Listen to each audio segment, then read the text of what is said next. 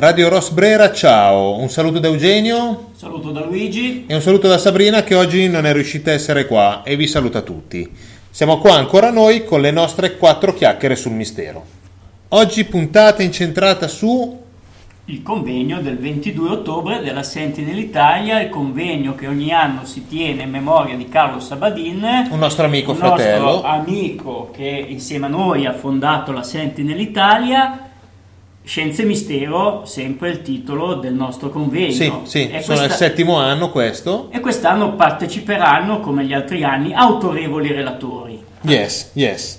Diciamo che negli anni scorsi le persone che sono intervenute come relatori a questo convegno nei sette anni sono personaggi importanti come, come Maccone, Del Seti, Teodorani, eh, Sabrina Mugnos Giulia D'Ambrosio, persone, Biglino, Beggio Russo all'inizio. Molto, molto, molta esperienza, molto studio alle spalle, ricercatori seri che fanno di queste tematiche, insomma, che delle volte sono un po' bistrattate, ma che con yes. la giusta ironia si possono sempre trattare, ma no, giusta ironia nella serietà. Sì, giusto, giusto, giusto.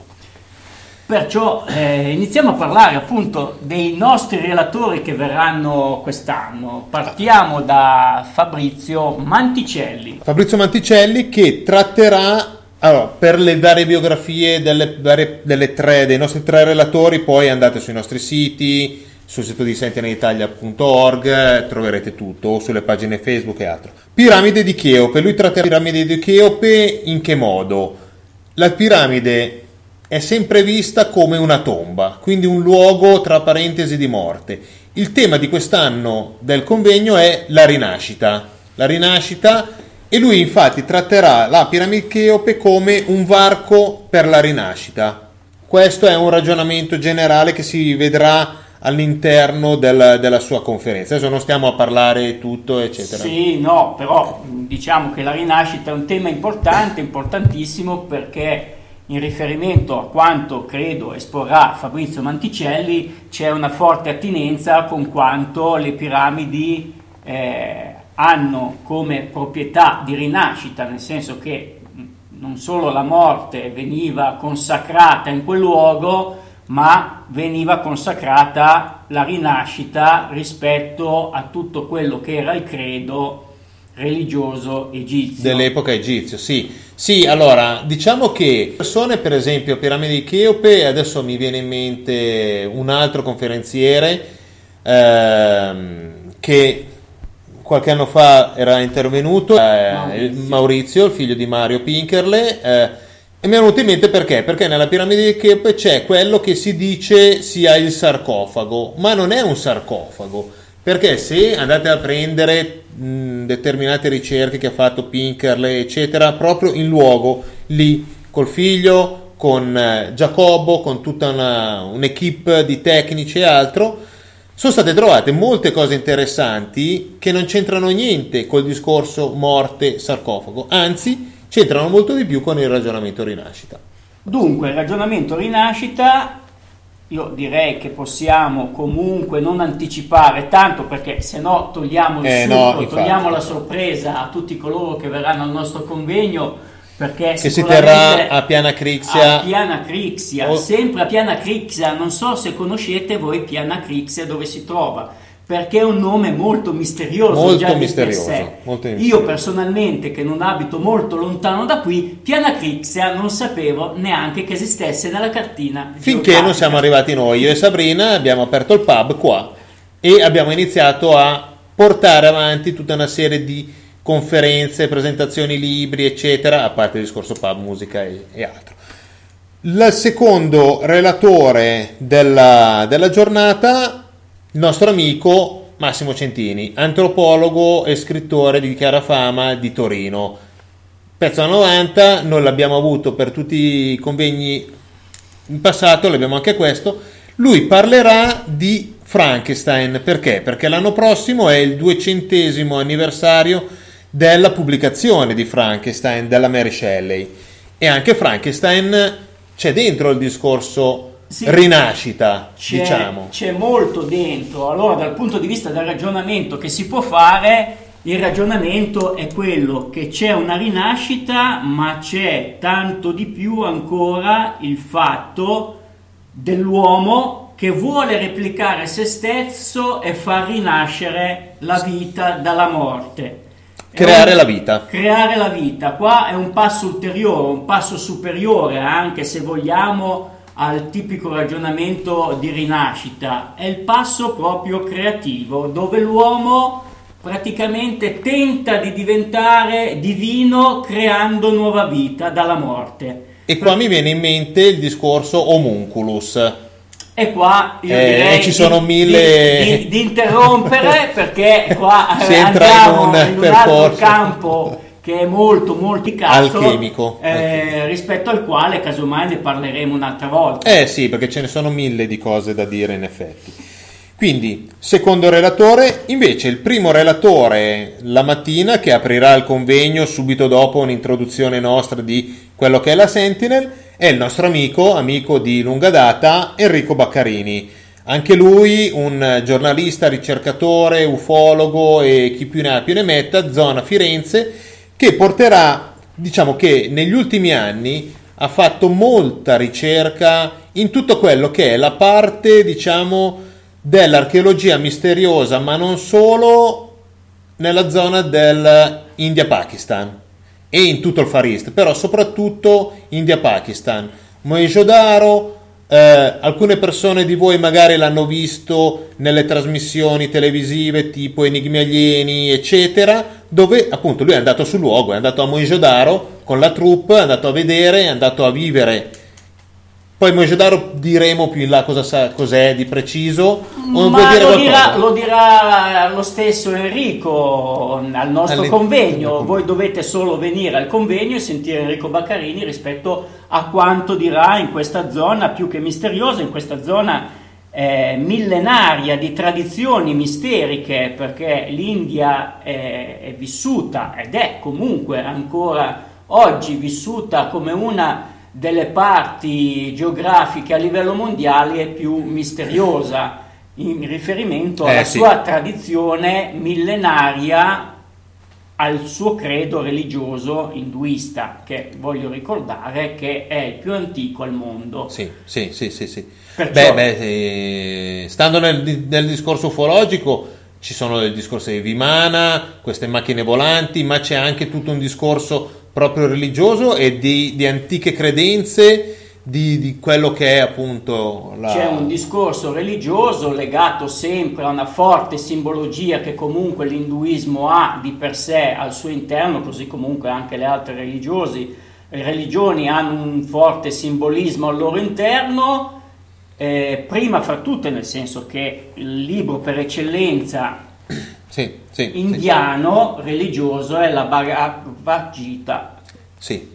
È già che io non riesco a dirlo, meno male che lui l'ha, l'ha detto. Impro, perché... Impronunciabile come nome, ma la Bhagavad Gita non so se l'ho pronunciato bene, ma è, eh, oh, è, più di così è, non riusciamo a fare. Più di così non, non si riesce. Comunque è un trattato dove all'interno ci sono tutta una serie di parti molto significative a livello simbolico che dal punto di vista religioso vengono tradotte proprio per chi ha la credenza indù. Dall'altra parte, con un'analisi molto asettica, si possono fare anche dei ragionamenti rispetto ai quali, eh, primo fra tutti, il, il, la persona di Arjuna che ha quest'arco miracoloso che può sconfiggere i demoni, lascia intendere un qualche tipologia di arma eh, sconosciuta all'epoca che poteva essere usata in maniera tale da poter sconfiggere il nemico. Sì, qualcosa che attualmente... Allora, eh, qua è bello perché a me... Lui dice queste cose, a me vengono in mente cose molto fantascientifiche, molto alla Battlestar Galattica, all'astronave aliena, eccetera, eccetera. In effetti, ogni periodo temporale fa, diciamo, applica a questa visione, no? E questo in questo libro, però altre persone l'hanno visto in altri testi sumeri, in testi sacri diciamo dalla Mesopotamia, come può anche essere la Bibbia nel, nel Vecchio Testamento, eccetera, ma anche testi accadici o altro, oppure anche tutto quello che c'è nel Sud America o nel Centro America, Messico, Centro, Sud America, quindi Maya Zecchi, eccetera. Ogni periodo storico, noi siamo nel 2017 e ci vengono in mente i ragionamenti dell'astronave, perché? Perché noi leggiamo fantascienza, vediamo film di fantascienza, eccetera. Però questi testi visti nei periodi, diciamo, storici 100-200 anni fa, l'arco miracoloso no, così come veniva visto? No, quella no, è una bella non si sta parlando bella... di 100 200 no no no no io intendevo dire la persona di 200 anni fa ah, okay. che aveva in mano queste descrizioni così a lui non venivano in mente cose fantascientifiche venivano in mente altre cose. E qui mi riallaccio per esempio Manticelli ultimamente ha fatto un libro le creature invisibili interessanti dove ci sono dentro elfi folletti il piccolo popolo eccetera nel Medioevo venivano visti così. Noi attualmente magari vediamo più il grigio, l'alieno, perché sì, abbiamo perché, un'idea più sulla eh fantasia. No, perché ogni, ogni, fantascienza, cult- ecco. ogni cultura, ogni contesto culturale ha la sua conoscenza e cerca nella sua razionalità di tradurre ciò che legge in riferimento ai testi antichi o ciò che accade a livello misterico anche ai tempi nostri, ma cerca di tradurre in maniera razionale ciò che è in base alla sua conoscenza culturale e sociale di adesso. E rispetto a questo, appunto, come diceva Eugenio, eh, il folletto di un tempo oggi sarà il grigio, il uh, lupo mannaro, dico questo, il lupo mannaro di un tempo, casomai viene tradotto con un altro essere sconosciuto, ciupacabras per dire. Adesso stiamo molto sì. allargando Beh, la platea eh, del ragionamento, poi altro esempio, per fare proprio degli esempi proprio general generici. Altro esempio che mi viene in mente, quando noi siamo andati con il nostro gruppo a fare il giro il giro praticamente che ha fatto Giovanna d'Arco da quando ha avuto la visione fino a quando poi è stata messa in croce. No, il ragionamento iniziale era che lei a aveva rogo. visto eh, a rogo. Io cosa ho detto? In croce. In croce, sì, no, ho sbagliato, a rogo.